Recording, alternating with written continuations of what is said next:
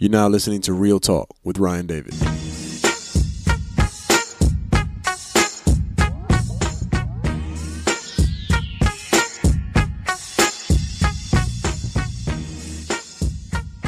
Welcome to another episode of Real Talk with Ryan David, a podcast dedicated to keeping it real about psychology, leadership, lifestyle, and more.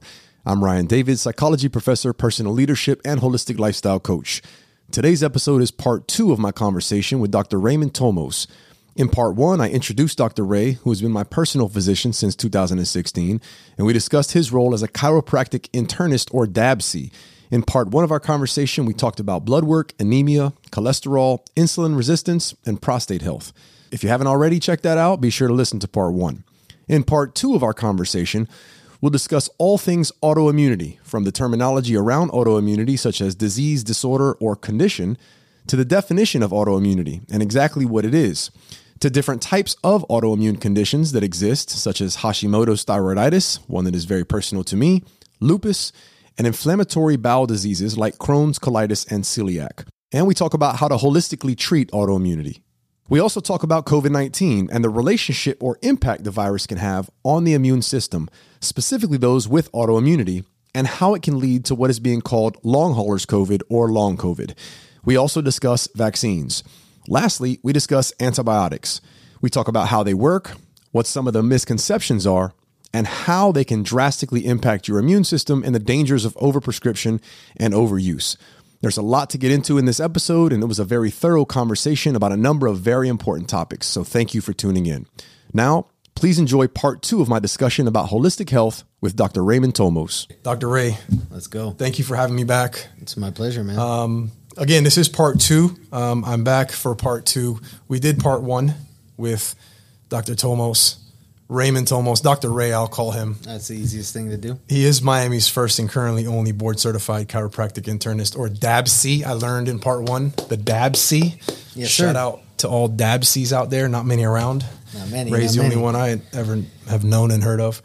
Thank you for having me back for part two. For those of you who didn't check out and haven't checked out part one or haven't seen it or listened to it just yet, in part one, we talked about a number of things actually. A lot of stuff. We talked about what a chiropractor is, what a chiropractor does. We talked about some of the services that you provide here at Frontier Right. Spine and Health. We talked about the importance of blood work and the different ways to interpret that blood work and those lab results. We talked about anemia, some really critical information on anemia, cholesterol as well, and insulin resistance, as well as some tips and con- conversation we had about prostate health. But today, I want to talk about a few heavy hitters autoimmunity and autoimmune diseases or disorders. I'm going to talk about the difference there and if there is one. COVID, specifically how it relates to autoimmunity, because we could talk about probably COVID for 17 weeks straight. Antibiotic, antibiotics, and if we have time, talk about um, thyroid health. So let's just jump right into it. Autoimmune disorders. Now, this is a, a, a, um, a, a sensitive topic or, or an important topic to me personally because you actually helped me or diagnosed my autoimmune disorder. When I came to you first back in 2016, you actually, with the blood work and, and so on, we, we you identified, helped me identify that I have an autoimmune disorder called Hashimoto's thyroiditis. Right. Um, now, I just wanted to point out, I'm going to ask you in a moment what is an autoimmune disorder for you to give one of your uh, elevator pitch answers, type short and sweet. Always. And then we'll dive into it and dig into it deeper. That, uh, but I, the, the the the difference between or the the the semantics autoimmune disease autoimmune disorder. For me i've called mine i've called it an autoimmune disorder ever since i found out that i had it. Because disease sounds completely overwhelming. It sounds debilitating. It sounds like it's something that i actually have no control over and it's just overwhelming me. So i just switched that word to disorder because it really is a disorder within the immune system. How do you feel about the, the connotation or the those two terms and how how you refer to autoimmunity specifically as a disease or a disorder. And then the follow-up would be uh, what is it? First distinguish what it is and then tell me how you feel about disease or disorder. What is an autoimmune disorder? Well, um, let me start off by saying that semantics, I think, play a, a very big role, particularly in medicine, because an allergy, an intolerance, a sensitivity, they can technically all feel the same. They can technically all feel different. They can cause the same types of issues. but the level of severity might be different No, just the effect that it has on the body is different. Hmm. But when we're talking about autoimmunity, whether we call it a disease, whether we call it a disorder, I personally like to call it a condition. Yeah, even better. At the end of the day, Autoimmune condition. auto immune means your body is attacking itself. Autobiography, a story about yourself, Yourself. right? Anything that's auto is self. So an autoimmune condition Better than even working. Sorry to jump in. Yeah. Autoimmunity. Your body is working against itself rather than even attacking. It's working against itself rather than working to fight off. I'll make it. I'll make it super easy. Yeah. Autoimmunity is a confusion where your immune system does not know if it is targeting self or pathogen. So that pathogen could be viral, bacterial, parasitic, fungal, mycotoxin, Anything that's endotoxin. not supposed to be there. Right. It could be anything in the body. Right. And the process in which this happens is is called molecular mimicry. So in other words, when we look at each other, we recognize facial structure features. Imagine proteins being the faces of these tissues and these things. And that's how our immune system, our cells read what it is that's going on. The proteins between certain viruses in particular, viruses are generally going to be are going to be what are behind triggers. autoimmunity, the main triggers, because viruses use our own tools to replicate. Mm-hmm. So they actually do have a little bit of our protein structure and a little bit of our semblance. They put that them. mask on that looks like the face of our own cell. Correct. And then we see Correct. it and we think it's our own. Right. then- So so your immune system like, wait a minute, is that a thyroid or is that my thyroid or is that Hmm. is that Epstein Barr virus or mono or is that I can't tell. I'm gonna attack it. And then I, I'm going to jump in because Yeah. what you taught me, and we'll get to this in a moment, is that whole I'm going to attack it. The decision on whether your immune system attacks it or not actually has to do with how healthy your immune system is working or not. You taught me that. right, exactly.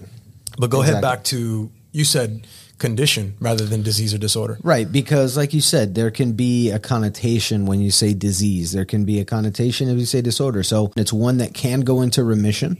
It's one that oftentimes is not gone into remission. It's one that is often managed because the triggers and the reasons for it to being there in the first place are not usually addressed when it comes to medicine. Hmm. So Traditional medicine, Correct. Western medicine. Right, because at the end of the day, if it's an autoimmune condition, Western medicine's main goal is going to be well, if the immune system is attacking this person, let's lower that attack by lowering the immune system. Hmm. So we get immune suppressing drugs so that that attack is no longer causing damage to For anyone tissue. listening, the goal of the medicine isn't literally to lower the immune system. It's a side effect of the medications, essentially, right? No, the goal is to lower the immune system. It is literally to the doctors will say, look, this will suppress your immune system a bit so it won't attack yourself. 100%. When you say it out loud like that, it sounds insane, but that's that's what it is. Yeah.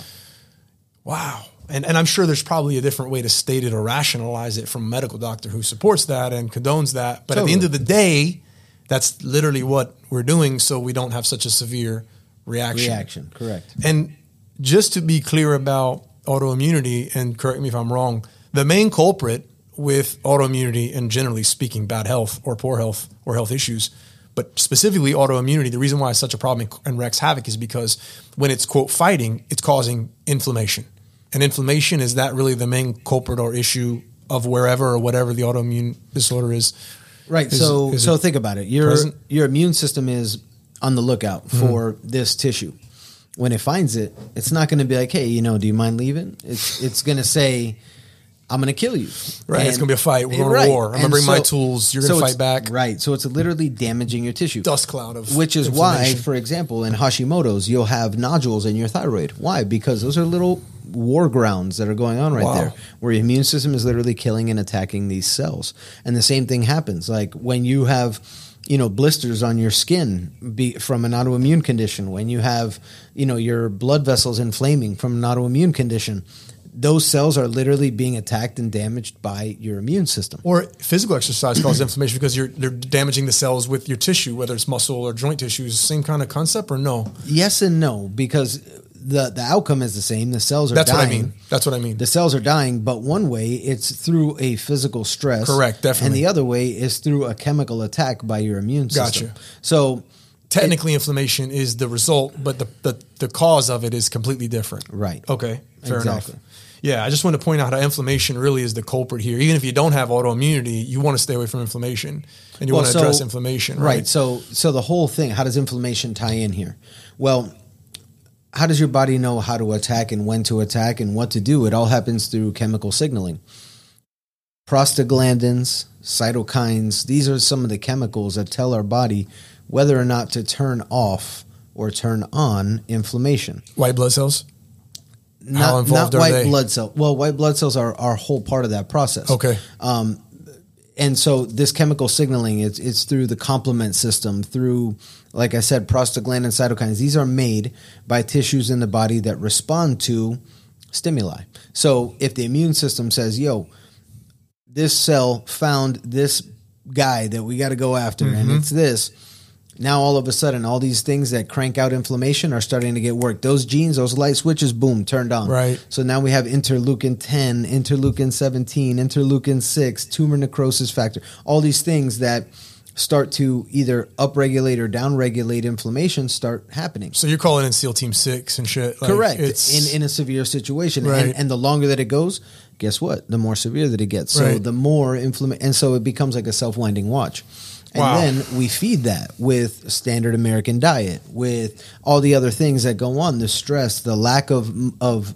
motion you know Mm-hmm. it's what makes all disease even worse and it's self-perpetuating which is a big problem which is why it's so hard to deal with so that's why medi- medically you know it's like hey we need to anti inflame anti-immune anti-everything to stop this process without disabling the immune system.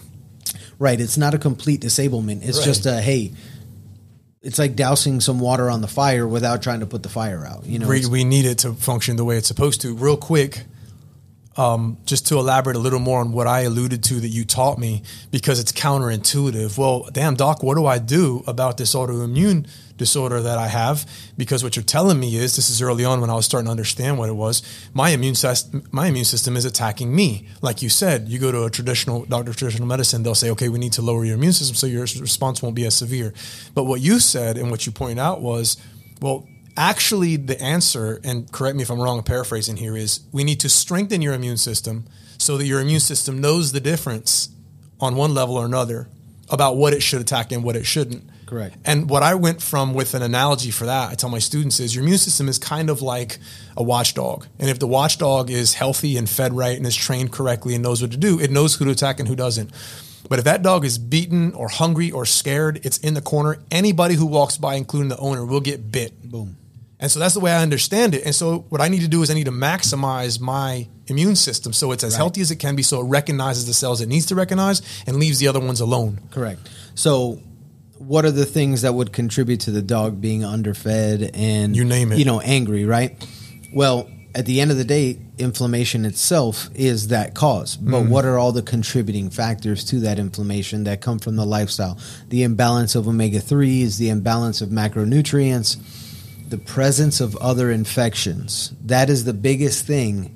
Kind of is a, that's a nice segue into where we're going. Um, Right. That's continue. Sorry. So, so the biggest issue that we have is most of the time when we have an autoimmune condition, disease, disorder, whatever you want to call it, the body at once, at one point said, "This tissue looks bad to me, even though it's its own tissue."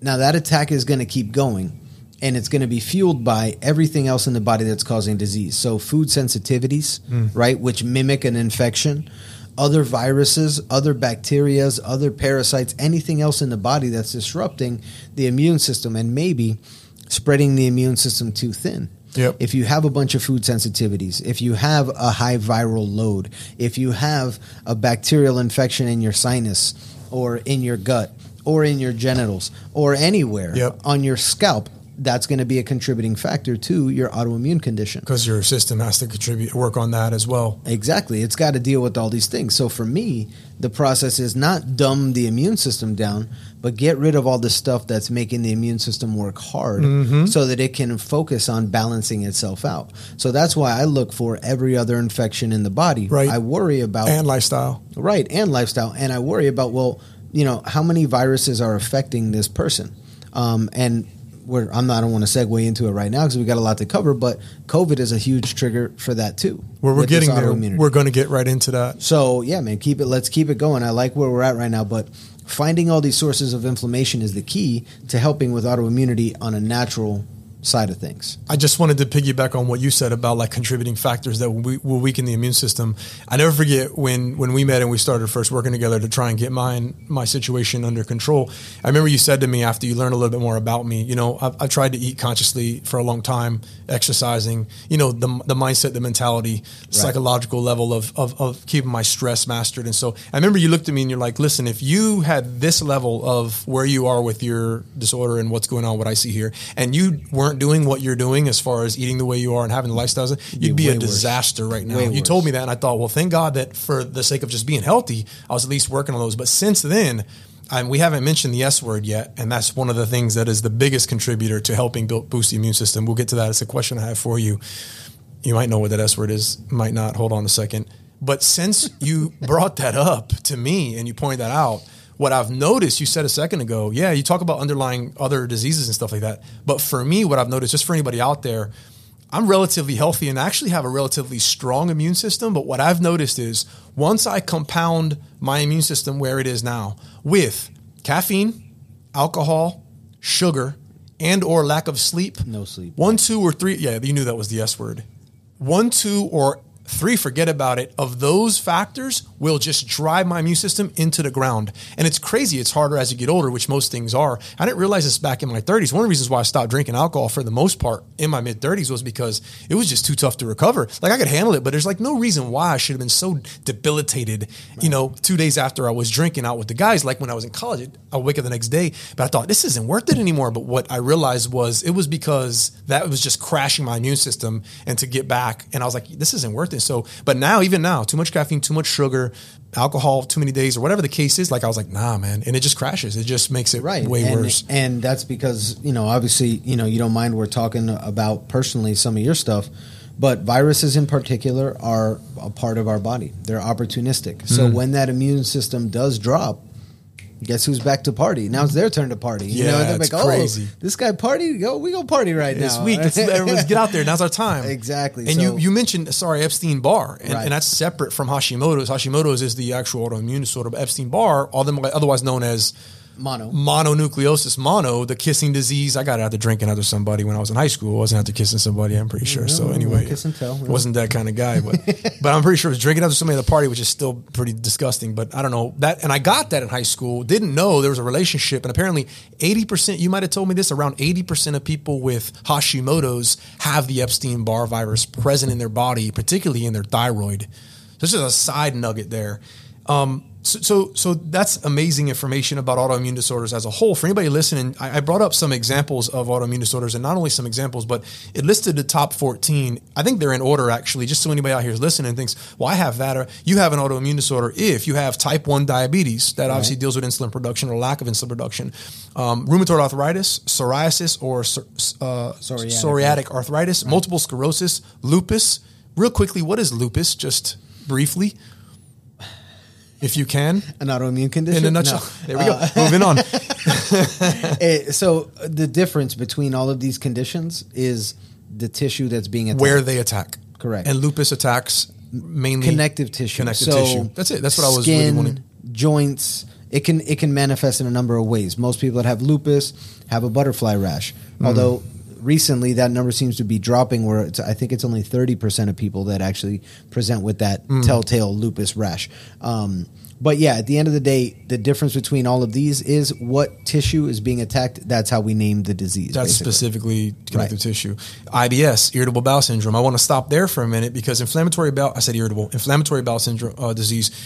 IBS is inflammatory bowel syndrome. Nope. Uh, irritable bowel irritable syndrome. bowel syndrome. IBD is inflammatory, bowel, bowel, disease. That's the autoimmune disorder. Right. Sorry about that.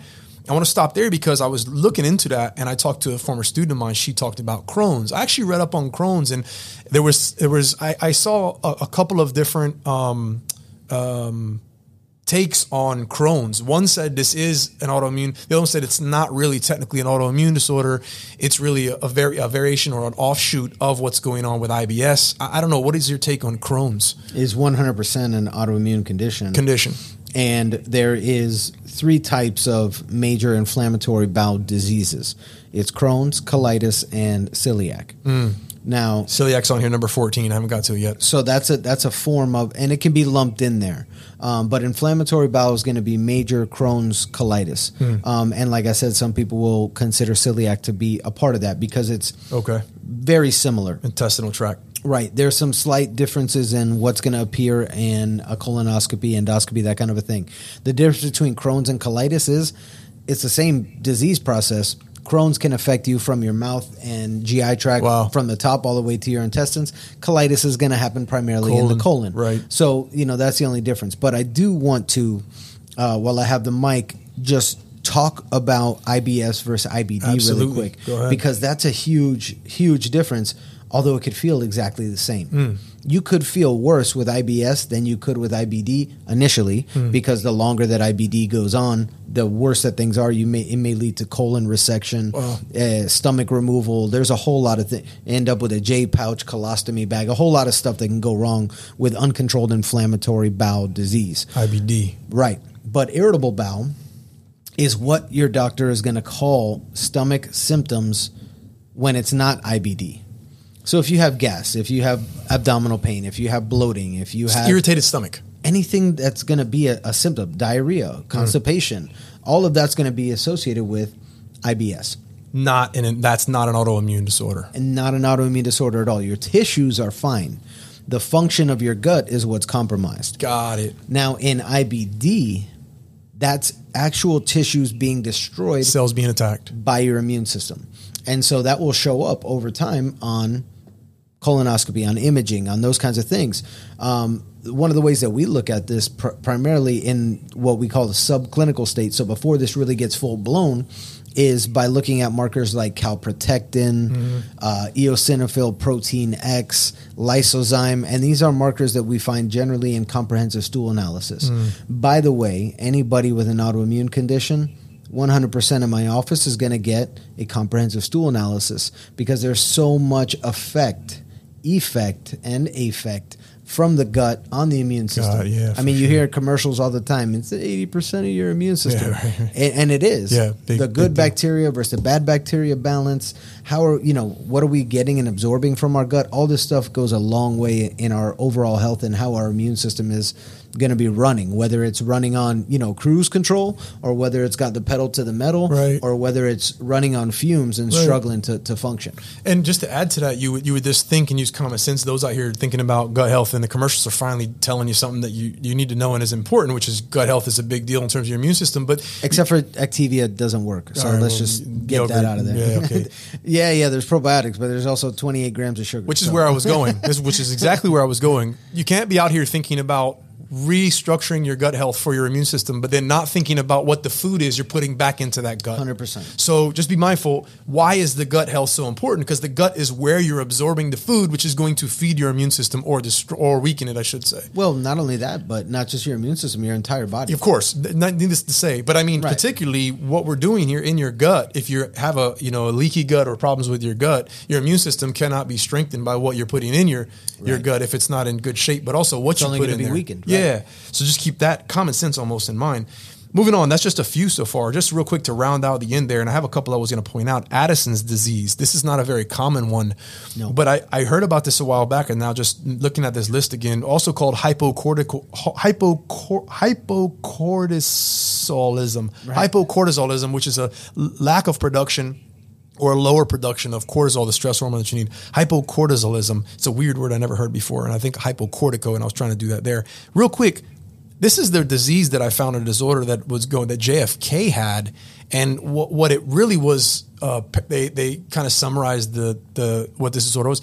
People lack a fight or flight response. Now that's probably an over exaggeration of exactly what's going on, but their stress response is not is not enabled or is not um, at full capacity in a sense because they're not producing the stress hormones that contribute to the stress response, Right. which is strange. And it also can lead to some other problems. Blood pressure, low blood pressure was one of them I saw, but that's an autoimmune disorder. Not to dive into that too deep, but right? I mean, Right. Again, at the end of the day, it's attacking the part of your body that makes produces those stress hormones, right? And that stress hormone, like you said, when fight or flight hits, you know, everybody talks about cortisol like the bad guy, but we need cortisol to Short a certain term, extent. Yeah, exactly. I talk about short term. We need cortisol right now. hundred percent. It's when it's long term, chronic. Right. That's when it becomes a problem. problem. That's you know because what does it do? It blocks.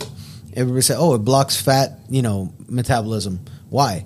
Because fat metabolism takes a long time to get going. We need energy right and now when if you're stressed, stressed. you need it right now. So Right. let's turn that off. Let's not worry about that. Let's get all the glucose and glycogen and everything that's ready to rock Yep. right now. And that's So- good if you're in an emergency or Right. crisis when right you're now. fight or flight, you don't want to be talking about oh, let's start burning fat. No. So there's a reason for it. as all. opposed to if you're in a you know a, a, a, a violent you know uh, an abusive relationship for six months or a job you hate for a year that cortisol after that long starts to That's add up bad, in that stress right? response That's, that's, when good. it's too high, and then you can't sustain that production, and then it drops. Burning and then off your resources. You find yourself in a hypercortisol state. Yep. Hypocortisol state. Excuse me. Yeah, hypo, not enough. Yeah, it'll jump up first, prolonged. It'll stay too long. and Crashed. that that, in, that really is one of the biggest things that we deal with with people that have autoimmunity as well. Really? because when you have an autoimmune condition, that's a stress that you have every single day. You wake Wow. up and your immune system is pedal to the metal. So, cortisol. never thought of the relationship Yeah, really goes between up. those two necessarily All right, so let me break it down real quick. When we think about stress, which is the S word that I thought that you were talking it's a about, it is a big s word but no lack of sleep is a stress. Alcohol is a stress.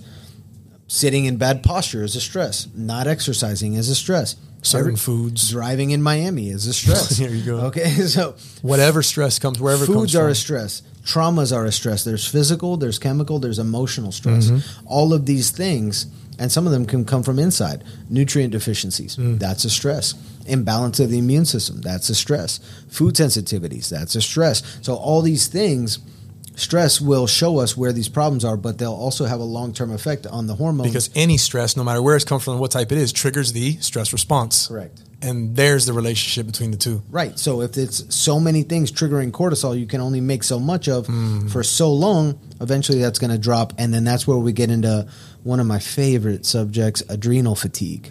You know So- what? That is that was I think what what I saw with Addison's, but keep that in mind if Because it affects the adrenal glands, which is where cortisol and DHEA and all these other I talk about adrenal fatigue with a couple of people in the past, and they were talking about coffee. And I said, "Look, you want to quit coffee? Stop for four or five days, drink a lot of water, and be fine. And you should be able to co- overcome it. If you aren't able to, it could be because you're suffering from something deeper because of how much and how dependent you are on coffee, and it could be adrenal fatigue. We have a bigger problem, next level. I mean, I, I would agree with that. At the end of the day, you know, fatigue can come from a number of different reasons. Yeah, I was talking specifically if this was for coffee, Coffee drinker, related, because right. other things can drain your adrenal, your adrenals. as totally well. totally Yeah. and adrenal and so you know there's a lot of adrenal fatigue doctors who work on adrenal fatigue only which is good because you need to address the adrenal glands but that's one part of the equation Hmm. adrenal glands just don't become fatigued because it's tuesday you know what i mean like Right. there has to be an, an ongoing long Come on, doc. chronic Let's do a little more looking and investigating exactly. and find out So what else is going if on there. Talk to somebody who's going to say, "Oh, take these herbs and do this and fix your adrenals." Okay, great, but you better be looking at why your adrenals needing all those herbs and all those things. and that's first place. again really what i liked about your approach and about the holistic approach which is sure we need, we need to address that but let's also talk about how we got there and what else kind of led you to that why. yeah why why are you there doctors know what to do. Great doctors know why. Why it happened. If you can fix why, well, then now you fix the problem. correct which is why a lot of what doctors don't want don't want the why They don't want to know the why, right right you can do that math You lose a customer for life. exactly and that's a bigger conversation but if we do part three at some point come back we'll talk about adrenal fatigue Yeah, maybe even in part four or five. You know, who knows? Nice. I like it. I like it. so, just still in part two, though, just to round out this list, Sjogren's, syn- Sjogren's syndrome. Sjogren Right. is not spelled S H O. I it's I- wrote that so that I say it right because when I saw S J or something, I didn't want to say it wrong. SJ with the O with the two little dots. little the German, German O. dot, yeah. German O. Sjogren's, Hashimoto's thyroiditis. That's the one I talked about personally. That I And you skipped over Graves. And Graves. Graves. I didn't mean to skip over Graves. I meant to, I have Graves there because Graves can be sometimes confused with Hashimoto's. Right. It also deals with the thyroid. Correct. And you can actually go between them. Oh, wow. The same person can have Graves one day and Hashimoto's the next. And Hmm. the only difference is hyperthyroid versus hypothyroid. Let's save that. I think I have thyroid as a thyroid health on here. Maybe we can Let- we'll talk about it there. dive into that there. Yeah, yeah, but totally. um, autoimmune vasculitis. Uh, I just read that Ashton Kutcher had autoimmune vasculitis. And that it like almost took him out. Went blind, went everything, like lost all these senses and all these things because blood flow Wow. is extremely important to Pretty human important. function, Yeah, right? Vasculitis, vascular. Exactly. So if your if your if your cardiovascular system is inflamed, you're not going to get blood flow. You're not going to get oxygen. You're going to lose function. I tried to think of a punked joke there, but I'll, I won't go there with the pernicious anemia and celiac was last. We talked about celiac as it relates to the the gut lining and So really celiac specifically though is Right. And pernicious anemia is uh, a semantic word as well. Uh, the actual autoimmune condition is hemolytic anemia. Okay. Um, pernicious just means that it could be a bad anemia for your health, or that sometimes people consider that to be the small celled anemia as well, uh, microcytic anemia. But hemolytic, uh, lysis, lytic means to die or to kill, and hemo means heme, iron, heme complex in the red blood cells. So hemolytic anemia means your red blood cells are being attacked by your immune system and they're spilling additional iron into the blood and Wow. causing all those types of issues. So Okay, got you. Wow, for good. for people who have anemia, like we discussed last time, if you have hemolytic anemia, the last thing you need to do is be taking iron. Correct. There you go. And we dove into uh, anemia uh, specifically in, in part one. Right. Lastly, celiac disease. The word gluten. People. A lot of people know about gluten from gluten-free foods. Right. Real quick, uh, celiac disease is not an allergy to gluten. It is basically where gluten and the protein gluten from the food talk about how it interacts with the gut lining. So what what your body does is it perceives the gluten to be your gut lining and it and it's attacking gluten and now it's attacking your gut lining too. Mm. So the difference here is that with Crohn's and colitis and celiac with with celiac gluten is the trigger. With Crohn's and colitis it's a different trigger. Got you. And to be fair, you can have a gluten sensitivity and not have celiac, Totally. right? Uh, Totally. Celiac c- would be the Because there's intolerance, yes sensitivity, sensitivity. and allergy. Got and it. then an autoimmune condition caused by, right? So if it's a sensitivity, it's a delayed reaction. It's not something you're going to feel, but it is going to add fuel to that autoimmune fire. If it's a allergy, immediately you're going to have hives or your throat closing or uh, you're going to have, you know, scratchy throat, that kind of a deal. Some sort of allergic response Right. and and then when it turns out to be a uh, we talked about intolerance all right being one of the other things as well it just means you can't digest it so you may have some symptoms from it but it does absolutely nothing to your immune system absolutely nothing to your tissues absolutely nothing harmful to your body except for you know the symptoms that you feel while it's causing issues in your gut Was it you, or did I read somewhere that you could think of and you could almost think of and see an allergy as an autoimmune issue? no not necessarily Allergy is not an autoimmune response. It is not because allergies are mediated by immunoglobulin E. Okay. And then that causes a histamine response from mast cells, which are part of the immune system, kind of releasing that histamine as a, as a way to kind of like turn off that, that situation. Um, but it is not autoimmune, but it can be heightened by autoimmunity because people like why why can two people walk into a dusty room and one will start sneezing and get hives everywhere and the other one won't well it's the status of their immune system Okay. the reason dust is an allergen is because it can affect the immune system if the immune system is already in a hyperactive state so when you have autoimmunity your chances for allergies also go up Which is crazy because thankfully I went and got all my allergy tests done. I have zero allergies, which I was thankful for that, even Right. with the autoimmune disorder. Uh, last thing to ask you about about allergies as it relates to autoimmune disorders, specifically in based on what you are aware of and what you know. Can you, I guess, send an allergy into remission or overcome an allergy or get rid of an allergy?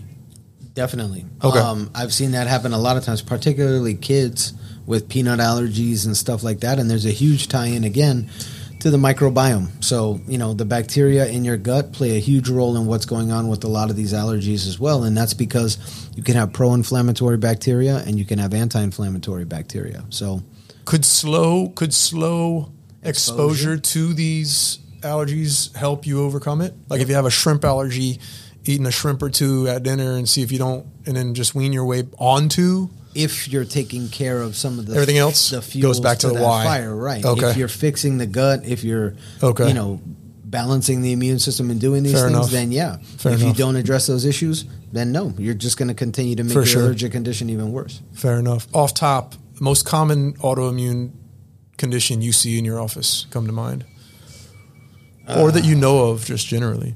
In general, I think most people that come in, I mean, short of type one, that's a Well, given, so- but for you that you work with to try to I'll be honest with you, most people that come into my office are like in subclinical states of autoimmunity. Oh, okay. Which is good that they got to you before that happens, right? Because they are before this immune system blows up in their face, they're going to their doctors and their doctors are telling them that everything is fine, but they're tired, their joints hurt, they feel like crap, they have no libido, and they're like, "Well, what is wrong with me?" Well, Nothing yet, according to my chart. Come back when eh, you can't quite come back. right, and so you know their cortisol is all crazy, their hormones are now gone. It's like Don't wait till then. Right, exactly. So the minute, you know, again, and, and people get upset, and I'm like, look, your doctor is not trained for that. Mm-hmm. Your doctor is trained to find disease, and when he does, then manage that.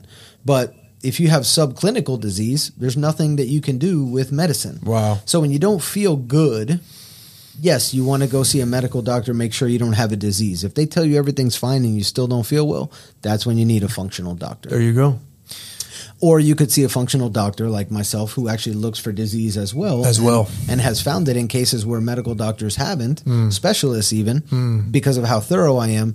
But if you're functional, you're probably going to be really thorough because you need to know all these markers and all these things that are going on in the body to understand how the body's working. Right. Two for one. There you go. Just real quick on the way out of autoimmune disorders, the prevalence, I looked it up and I just want to get your thoughts on this. According to the National Institute of Health, it says up to 23 and a half million Americans, about 7% of the population suffer from autoimmune disease.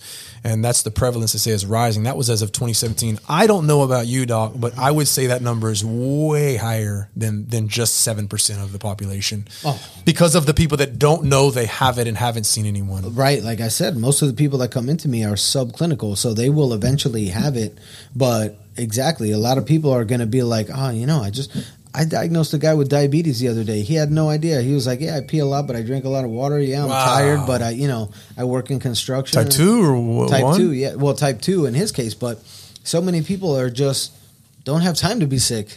you know, they're like, right. whatever, I got to go do. I got to what I got to go do. I got to put food on the table. Hmm. You know, I don't want to go waste time. Doctors, this, that, whatever, and they just push themselves into the point where They run out of time at the back end of their life, though. right, You and got to then be careful. or they get to the point where they can't anymore. That's you what I mean, though. You got to make that sacrifice. Yeah, I don't have time, but you know what? If I don't address it now, I'm to die way earlier before, Right. I, or I'm to be debilitated way before. So it's Right. a trade off. But yeah, man. Um, so this is what I was talking about that S word earlier. Top three ways to naturally boost your immune system. I'm going to give you guys the first one. Don't know where Doc will rank this. It's absolutely quality sleep. Period. Point blank. That's number one, two, and three. So you can give me four and five. So number four would be actually to believe it or not restrict calories. Hmm. It's so funny you say that. I read some literature on the longevity of life, and it had to do with actually limiting because it makes your body not have to work as hard. Is that what it is? Right. So when your body is in starvation mode, it's kind of different than when your body's in storage mode. Hmm. And when you're in starvation mode, everything is working like as efficiently as it can. Starvation's a, a heavy word, not like literally Right, like you're not starving. Like, yeah, like but, you haven't had calories in a while, right? So maybe like a twelve hour systems fast. on go, kind of. Right. Yes, So when your body is in that, and and that's why there's a lot of benefit uh, that's especially recently been found in fasting because it generates processes like apoptosis and autophagy. depending on how you do it and if you do it correctly, and what you do when you eat, Correct. when you're not fasting. Right. All those things matter. So your body at that point is like cleaning up the bad stuff and recycling and getting ready for, Mm. you know, potentially not having energy. So it's doing everything as efficiently as it can. As opposed to, oh, we got a surplus, oh, whatever, doesn't matter, you know. Your Right. body gets lazy too. For sure. So same type of a deal there. So uh, restricting calories and sugar is a huge one. And uh, sugar in particular restricting sugar for you guys, not more sugar. Who's Right, not more sugar, but restricting sugar because Yes. sugar When we talk about sugar, doc, specify really refined sugars, mainly what we're talking about, right, right? high fructose corn syrup go. and you know those things for sure now for some people if you have insulin resistance it doesn't matter if it's agave or honey or whatever if it's a sugar it's still the sugar If you're at that far end of the spectrum, we need to cut back fruits too. But generally speaking, Right. for those of you out there, a Twinkie is not the same as an apple. not at all They both have sugar, yes, but it's not even close. correct and and an apple is actually very low glycemic Is it? so Banana's high, right? But right, so let's say uh, and uh, I could probably be way off on this. I have no idea, but let's say a banana gives you the same type of insulin response that a Twinkie does. The banana still has fiber. The Yes, banana still correct. has nutrients. The banana still Yes. The Twinkie doesn't have any of that stuff. Right. So I think it's where you were before you had the Twinkie or the banana in the first place. though. Right. So the fiber content and all those other things that go along with sugar are also important. That's what I tell people. The fruit has more than just the sugar in Right, it. That right. matters when you're holistically processing that. Correct, which is also just a quick, quick thing. Juicing. Juicing, I'm not a big fan of because all you're Take out all getting the is fiber that has Right. all the nutrients in it. Exactly. I'm kind of So- guilty of that because of the mess that juicing actually. Um, well, because of h- how much of when you juice, when I juice, I get rid of the mess per se, and I just drink the juice. When you if you put it in the blender or the Nutribullet or the Vitamix, all that pulp and stuff is in there, and that's better for you for your system, Big time. But it might not be as pleasant or as easy to drink, Right. Um, so you, you, I feel kind of attacked because I just Well, got back into juicing. I have a great juicer.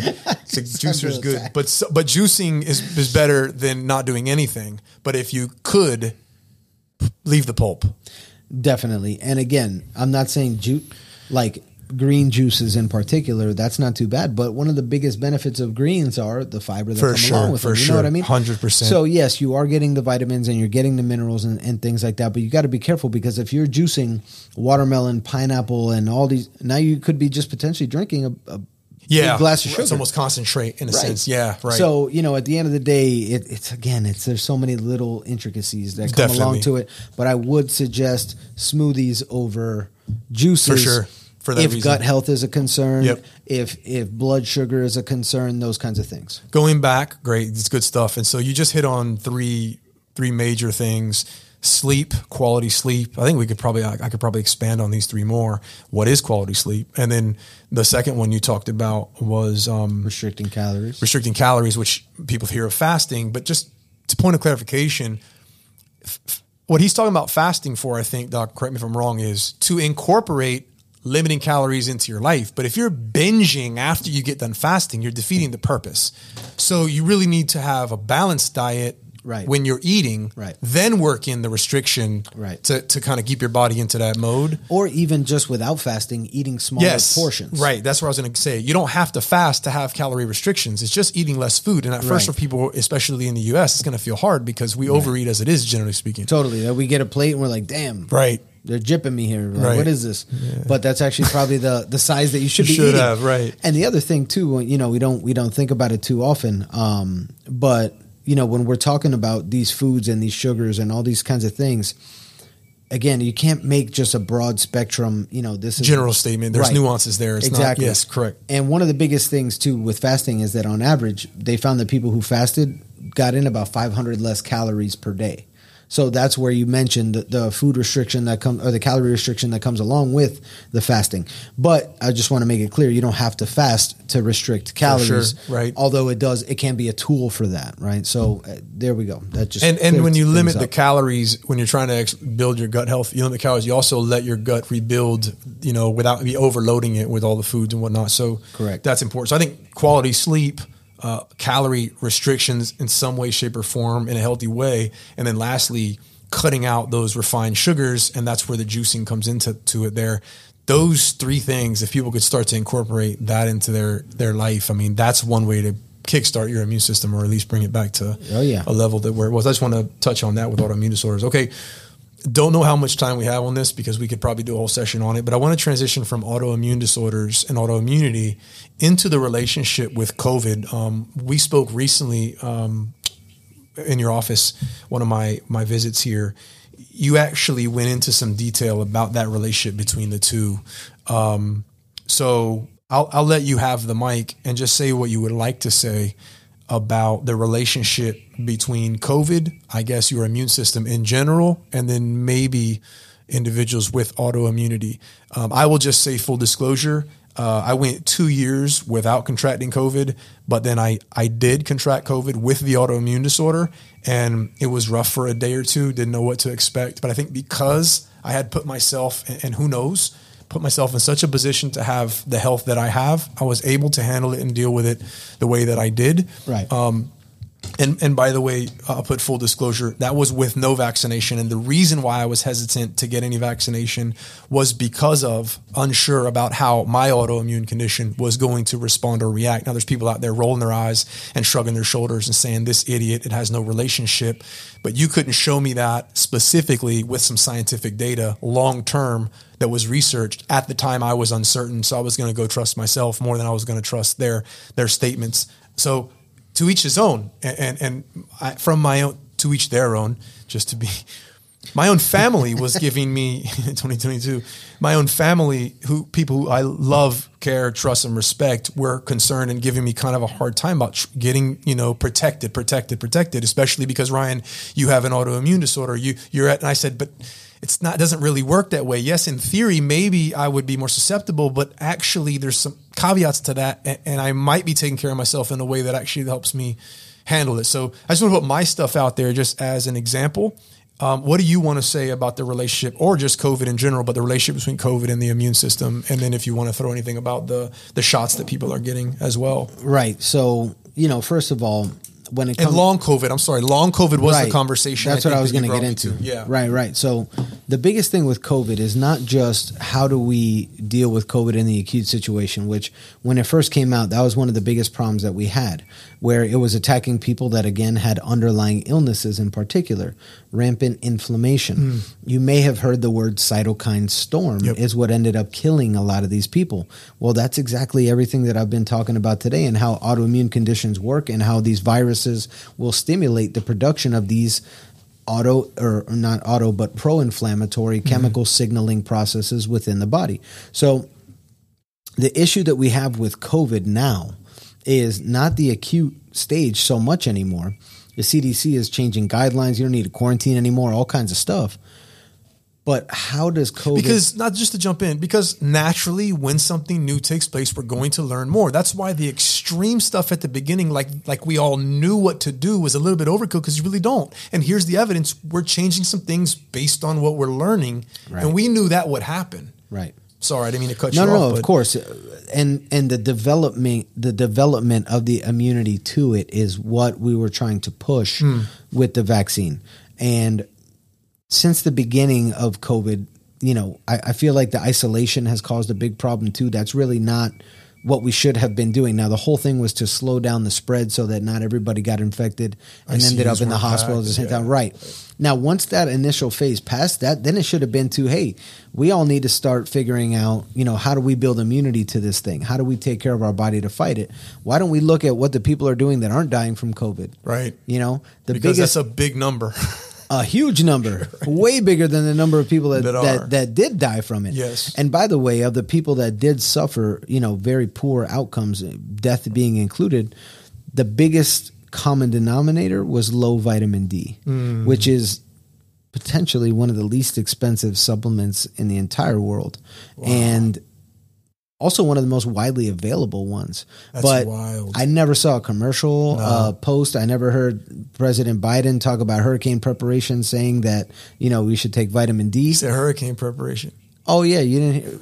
One of the best ways that Americans are getting ready for hurricane season is by getting vaccinated.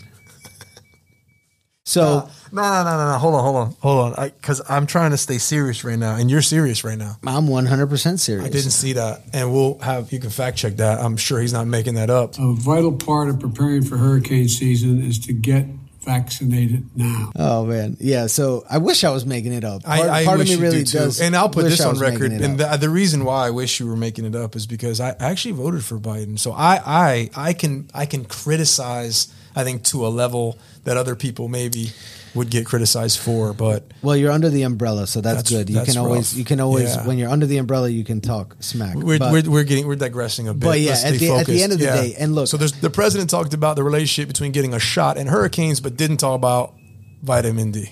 Yeah, exactly. So why not talk about? And and that's one of the things that I don't necessarily like uh, regarding the vaccine for COVID. By the way, they had to change the definition of vaccine to call the COVID vaccine a vaccine. I'm aware. I wanted to talk about that at length. I wrote down probably a 12 hour podcast and I haven't recorded any of it because I was waiting for the right time. But that's one of the things I talked about. Listen, so at the end of the day, for me, again, you know, I have patients that are involved in in vaccine research and all this kind of stuff. They said that they wouldn't do it because it just isn't enough time to mm. understand what's really going on. And for me, the biggest thing is when we talk about DNA, there's only two things that could really change in DNA, and and those are called genetic mutations, right? And that's the code from which our body knows what to do, how to do. It's literally the instruction manual for our body, but it's made through mRNA, mm-hmm. and the vaccine is mRNA. And there's about 60 things that can go wrong with each strand of mRNA Wow. as opposed to two from DNA. So it's not stable at all. Got it. And you know, again, a movie is a movie, but what what's the common theme of all these cr- movies with crazy stuff is that life finds a way, right?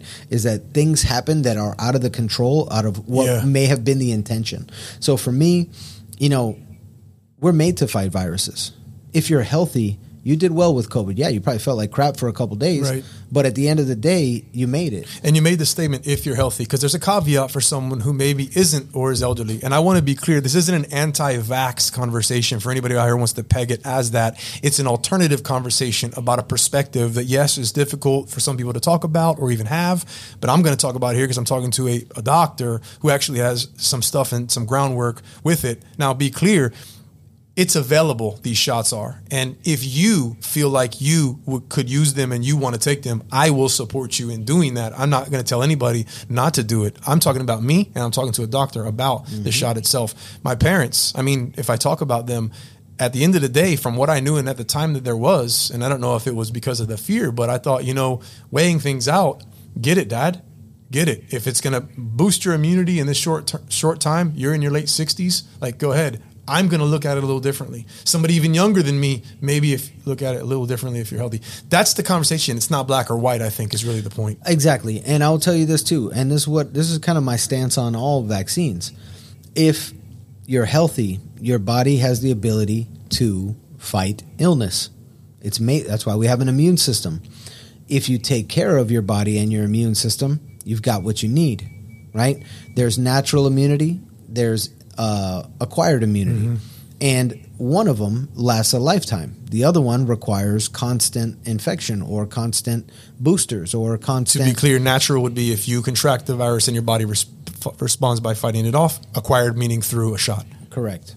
Or right, exactly. By Natural would be acquiring it from another person. You mean you mean acquired in terms of a shot. exactly In terms of yeah. exactly. So that that innate immunity and and they're controlled by different parts of the immune system, and that that control Th1 versus Th2 uh, and Th17, the way that your white blood cells proliferate as they're being made. That's what actually turns into the imbalances that contribute to autoimmunity as well. Hmm. So, the point of this whole thing again was not to be anti-vax, but to say if you take care of yourself, you may not need it hmm. because maybe there are some risks associated with it that aren't being fully disclosed, not because they're hiding it, but because it, it hasn't been long enough. Right. Normally, these Exactly. vaccines are tested for years and years and years. Exactly. This thing was rolled out, you know, to try and get things done. Yeah. And so, for me, the risk versus the reward The risk versus the reward. that Exactly. medicine always talks about. If you're healthy, if you take care of yourself, if you don't have diabetes and you're not obese, hey, you probably got a good shot of beating it. So Yep. instead, invest in yourself and and avoid the risk of who knows what might happen with these shots. Now, forgetting about the vaccination for a moment, just getting into COVID, the biggest and this is as a virus. as a virus itself, it also triggers other viruses in your body. Because why? Those viruses are dormant, waiting for you to party too hard or have a lot of Or stress COVID in to your come life. in and hit you, and now it's like, oh hey man, right. you know, so it's activating a lot of these they brought a keg. Let's go. right it's ready to go so all these dormant viruses are also coming back Hmm. so covid is triggering fatigue more than anything a lot more autoimmunity a lot more allergies a lot more of the comorbidities that kind of come along with having an imbalanced immune system long covid or long haulers covid or pcas post covid something syndrome that they have like 13 names for it now this is something that's becoming more and more prevalent, but it's not something new. Yeah, it's got a new name, post COVID and long COVID long haul. But this is what I've been treating people that have fibromyalgia and chronic fatigue, chronic fatigue syndrome, and all these conditions that, the that same I thing to people that it's the same COVID thing, did. the same story. Maybe it's Epstein Barr causing it. Maybe it's herpes one or two. Maybe it's cytomegalovirus. Maybe for some people it's dengue. Who knows? But at the end of the day, the way that these viruses soak up attention from our immune system is what creates imbalance. As in particular, when we're not giving our body what we mm-hmm. need, rest wise, nutrition wise, et cetera, et cetera. So long haul COVID is becoming very prevalent. As a matter of fact, one in 13 people right now, based on a study done between June 1st and June 13 of this year by the CDC, shows that one in 13 people have long haul COVID symptoms. Now, of course, you have to have had COVID to have long haul COVID. So this is not one in 13 people in general. It's this is one in people 13 people that have got COVID. And I would probably go further to say that it's more than that as well, because I believe this is underdiagnosed. And post COVID symptoms are fatigue. There can be neurological symptoms. There can be aches and pains that manifest. It could be just like every other autoimmune or subclinical autoimmune condition that I particularly see in my office, where people are going to their doctor.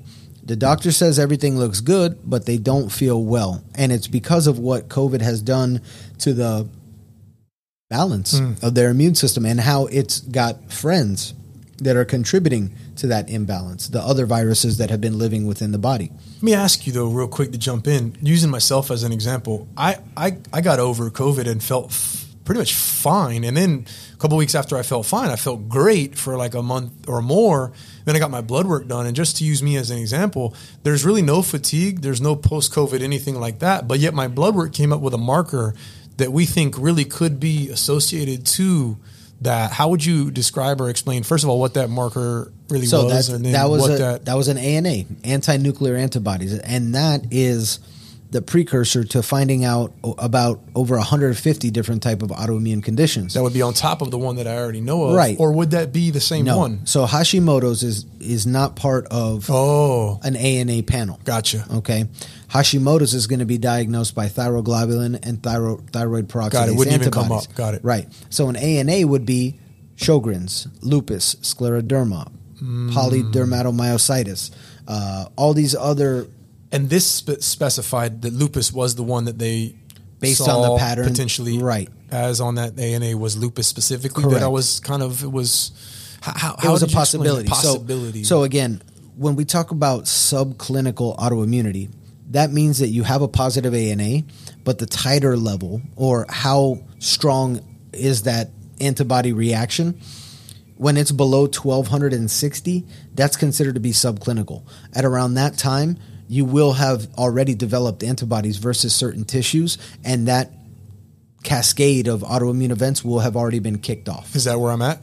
No, you were at 1 to 40, which Okay. is the absolute lowest titer level that you can be at. but it's saying be real easy because what this means is the door could be cracked, and if you're not careful, it could bust wide open. What it means is you have the potential to develop to develop? that type of autoimmune condition. So the ingredients are on the counter to, to bake this cake. Be real easy because those ingredients get thrown together if things Right. come together a certain way. If you're not okay, Correct. Okay. Exactly. So that's a good example of what I've been mentioning this whole time with the subclinical autoimmunity thing, where you have signs that your immune system is is attacking your body, and it is, but to the extent where it's not causing the full blown disease or condition or disorder, Right. Where you now require Humira or you know a drug like that that's going to, again, dumb down your immune system, suppress the immune system. we got time to to get into antibiotics to round out here. Uh, let's do it. Let's All right, let's, let's do let's it. finish it off. Before we go any further, and I do that. Also, okay. real quick, at the end of the day, if we're talking about long haul COVID symptoms, all these kinds of things, you're not going to find answers in the medical community except for potentially a diagnosis because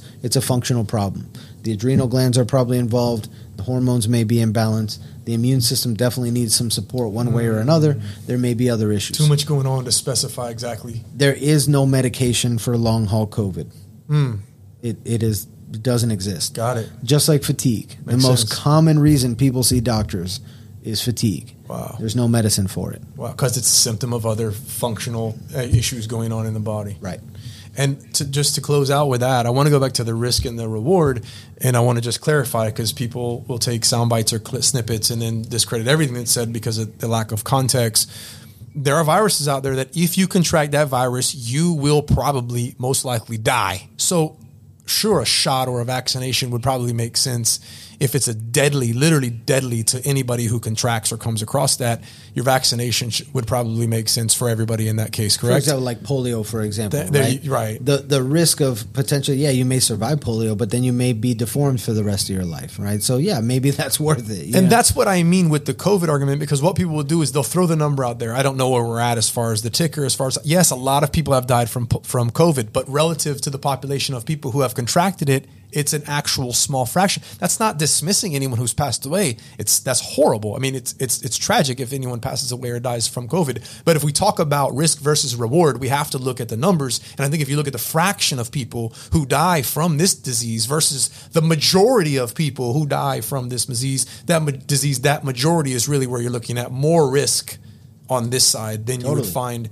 You know, give it if if nine out of ten people are dying of a disease uh, of a virus, give me the shot. I, I, will deal with the risks of that.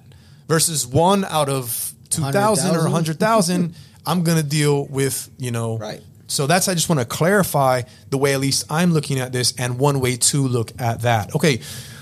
Antibiotics. This is another hot topic when you talk about holistic health because antibiotics really destroy bacteria in the body.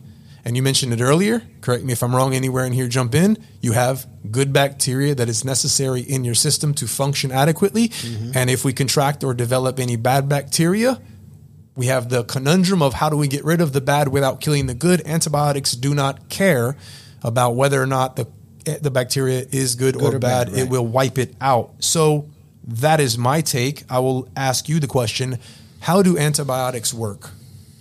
Or did I just answer it? Well, yeah, you kind of did. I mean, at the end of the day, they do kill.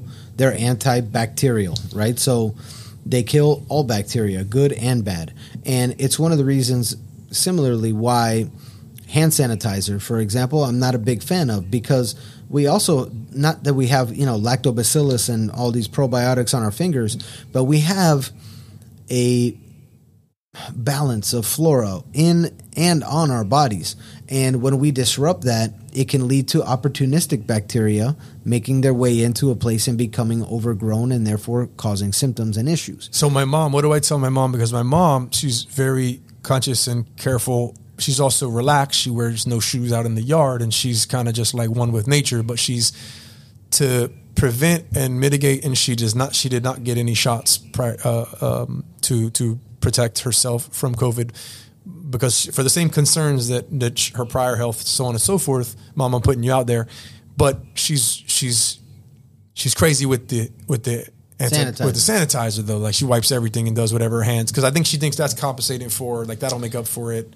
So it is, but it's also like, it's also getting rid of a good bacteria, right? on your So- hands and right. so on. So at the end of the day, I guess it depends on where you're using it. If you're in a public restroom or somewhere, Right. There's wanna- instances, right? Like, listen, when I when I disconnect my RV and I don't have any water left and I can't wash my hands and I was just messing with the sewage hose. Let me get that Yeah, out. I'm gonna Right. go ahead and sanitize. Okay, okay. You know, but for to walk in and out of a room every single time and every time I shake a hand and Right. everything, if there's a if there's a soap and water available, that's going to be my choice because Soap and water won't do as much damage to it the will good not flora. harm the bacteria. What it what it's going to do is it's going to whatever new bacteria that's making its way onto you hasn't really embedded itself into your system so yet. it wipes it off more than it does kill it. Right. It's not 'cause soap is not killing bacteria. Ah. Just soap is it making it slippery so so, it that leaves. it correct. That's what. Ah, okay. and as a matter of fact, the whole reason I think I knew that. I'm acting like I just heard that for the first time, but I'm pretty sure that's what. But the It's- but the but the, delivery. but the but the but the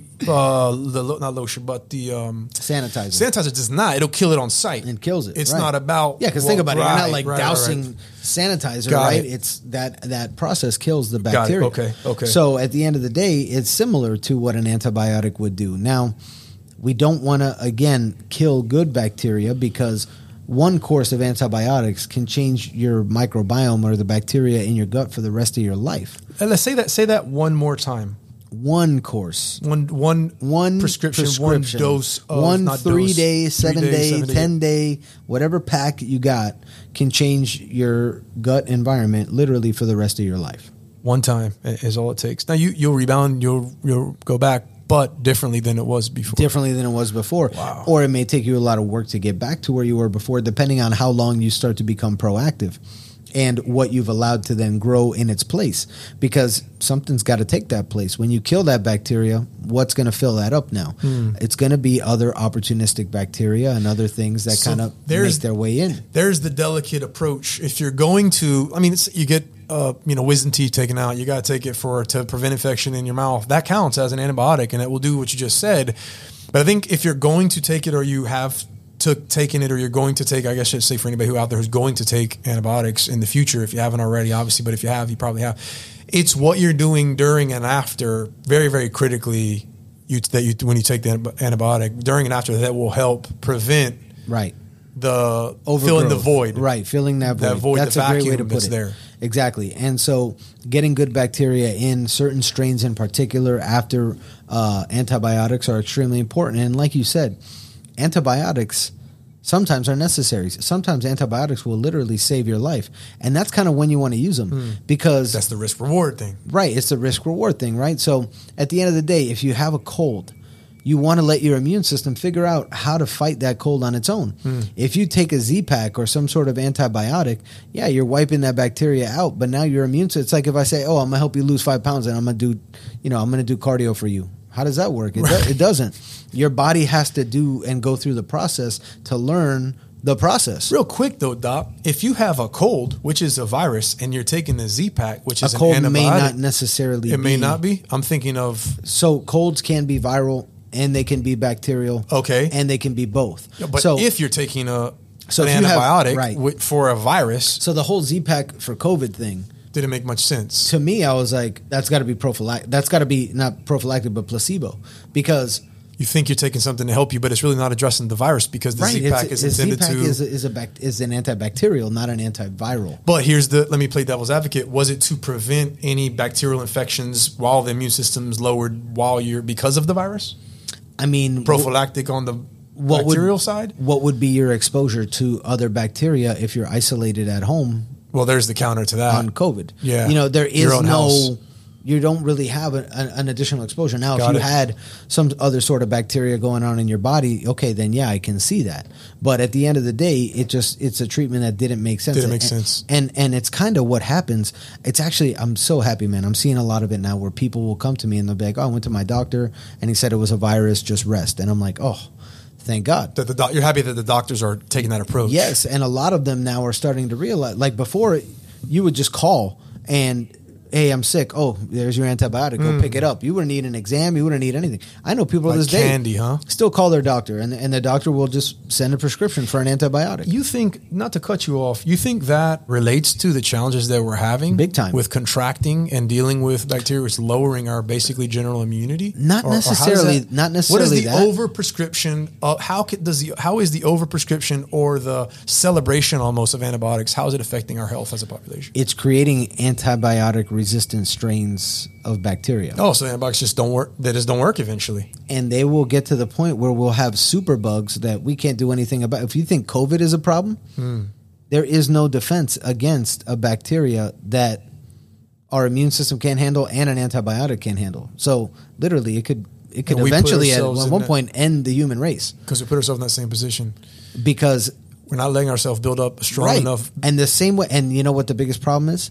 People who start to feel better and don't finish their whole entire course of antibiotics because that bacteria then lives. And the same way we learn how to Uh, fight, I'm, I'm hurt enough to not be able to do anything, but I'm still strong enough to know what you're giving me, and I'm going to kind of figure out how to deal with it. And I'm learn how to do enough, that. That's not going to affect me anymore. and evolve And evolve. and evolve. And we also sometimes have genetic uh, genetic nuances that will create basically an ineffective antibiotic. Wow. So let's say you have a bacterial infection and you have that genetic change where that bacteria that antibiotic doesn't work with you and you get prescribed that that bacteria now is just basically like a free training manual on how to defeat that antibiotic.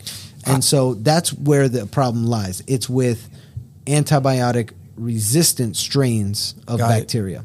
I heard an approach that there was a concern by a virologist, I believe, that the shots may do that in some way with COVID. Whereas we're introducing something enough to really lower the virus, but the virus is going to learn from the shot. Yeah, and, then, and it mutates, and that's why In we, that way, it evolves, and now That's what the flu shots is. Are, yeah, exactly. I always talk about how that's if- why we need a new flu shot every year. Yes. and that's why the scientists have to guess how It's going the flu mutate. strain is going to mutate and evolve.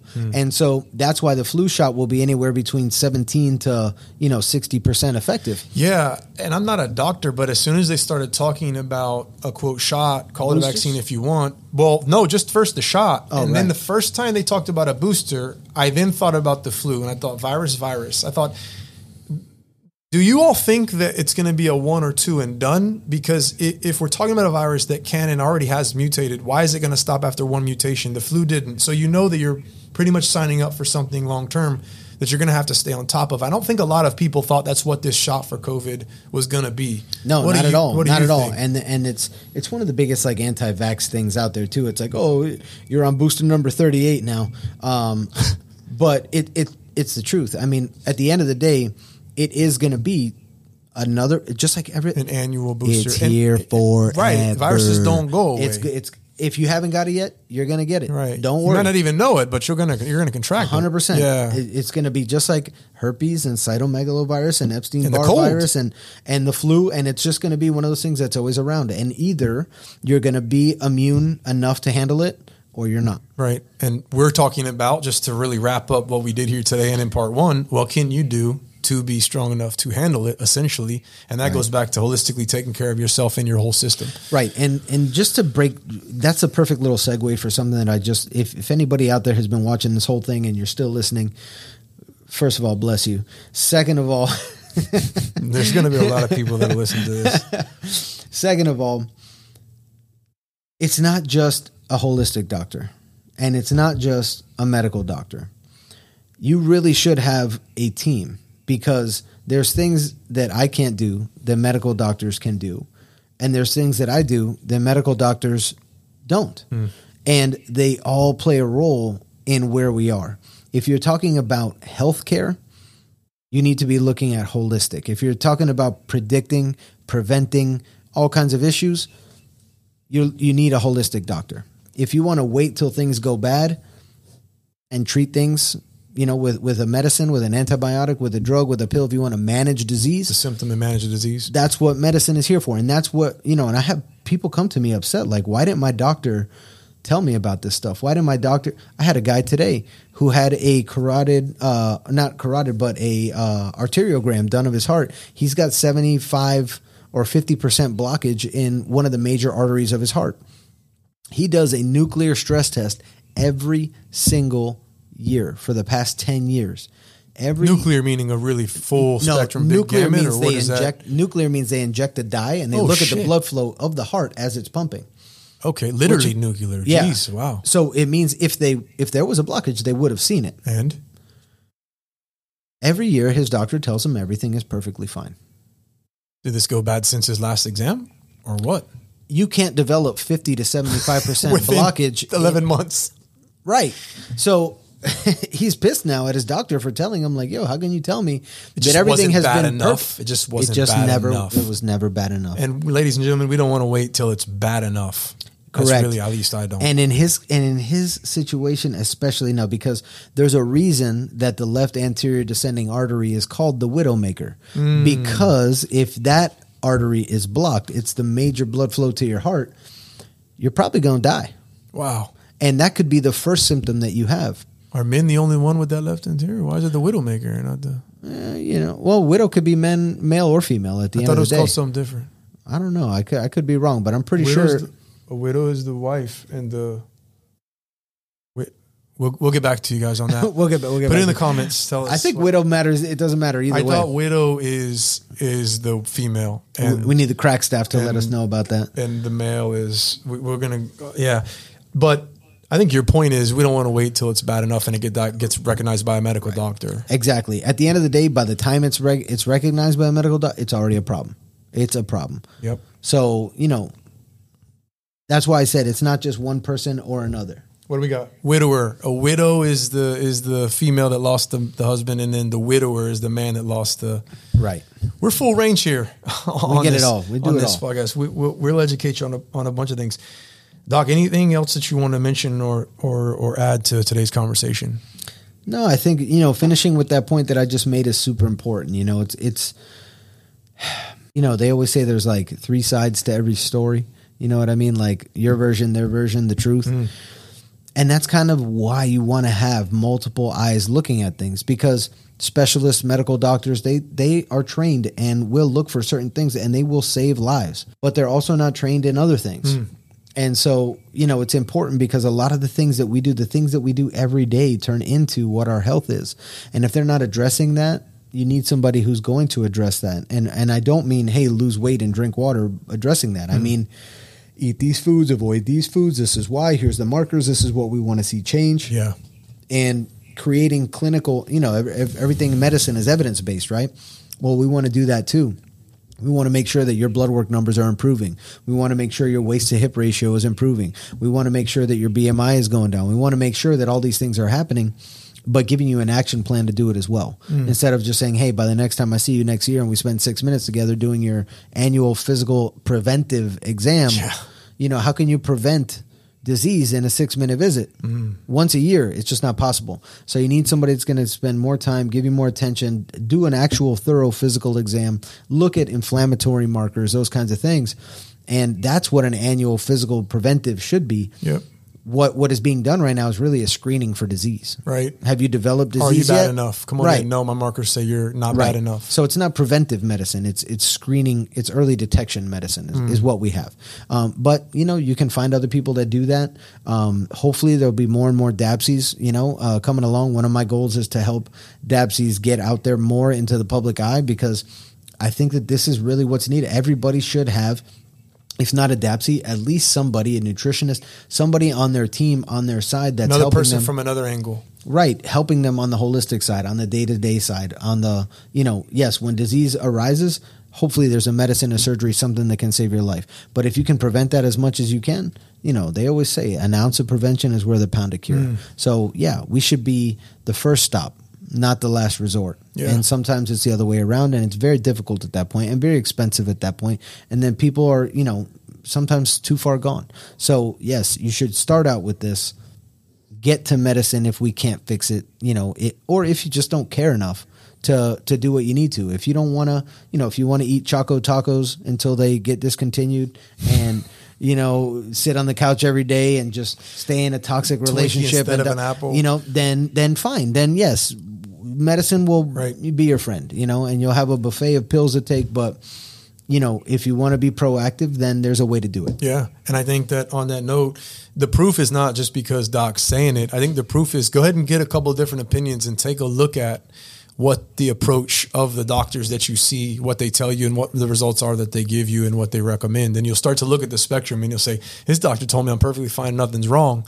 The other doctor told me, Hey, look at this marker. This explains that one thing that you feel. Hmm. Who am I going to really kind of trust and go with here when something's identified that I actually can kind of level with? But just to add to that, I think what you said is true, and I think you agree with this as well. A team is good, man. Have multiple people that can approach you from different 100%. perspectives. Nothing wrong with second opinions and different perspectives, just to see what the best fit is for you. So, And I always encourage that. Yeah, I I tell people go see your endocrinologist, go see your rheumatologist. Go, we're going to run the same tests they do. Yep. We're going to look at all the same things. and things. then we'll talk about it just like you talked about it with them. Exactly. Hopefully, and I use myself as an example. I, I got diagnosed back in 20, 2005, and it was not hyper, not hypo. I just had a nodule on my thyroid here. Take Synthroid. I took it for four, five, six years. I didn't really even know what it was. It was he was a very credible endocrinologist. He diagnosed my sister with type one di- diabetes, like very, but he missed it. He didn't see it or look at it as Hashimoto's. He just looked at my levels. He looked at the nodule. It was benign, no big deal. Take this, it'll regulate your.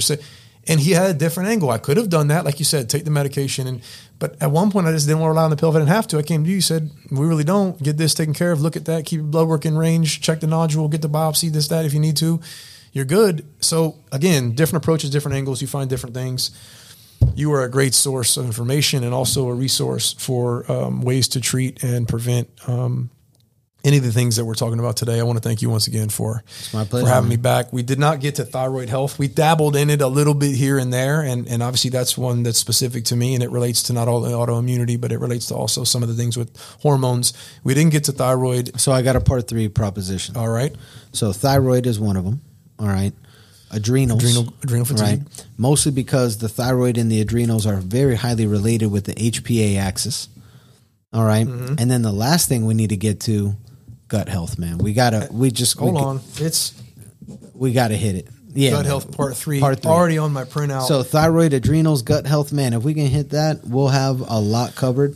That is a lot. And and yeah, we can talk. We could probably do a separate one on each one of those. Probably, but we'll see. But yeah, at the end of the day, that's really those are keys to dealing with all these issues. Not just preventing, but treating as well. Yeah. you know, cleaning up that mess, turning over all the stones, uh, finding all the imbalances, all the deficiencies, all the inefficiencies of the body. That's how we help people heal. Well, we hit a lot today. We hit a lot in part one, and um, again, I appreciate it, and we'll look forward to a part three and Yeah, covering other things. Leave us a comment as always, and with any questions or anything that you have um, below in the comment section. And, Yeah, uh, we're doing this for you guys. So Yeah, honestly, you know, what- whatever you want to know, yeah, that's what we're here for. Feedback is great, and if I hear anything after part one or part two, I'll try to squeeze it into part three. Let's do it. Thanks again, Doc. Appreciate it, man. Yeah, man. If you enjoyed this episode of part two of my discussion with Dr. Ray about holistic health, be sure to subscribe for future episodes, including part three of this conversation. And just a reminder, part one is already available. Please share your comments, questions, or feedback about this episode here, or you can connect with me on Instagram or social media at the Ryan David and send me a DM over there. You can also check out my YouTube channel at the Ryan David for a wide range of content there as well. I'm looking forward to hearing from you. Thanks for listening. Until the next episode, take care. Bye, Felicia.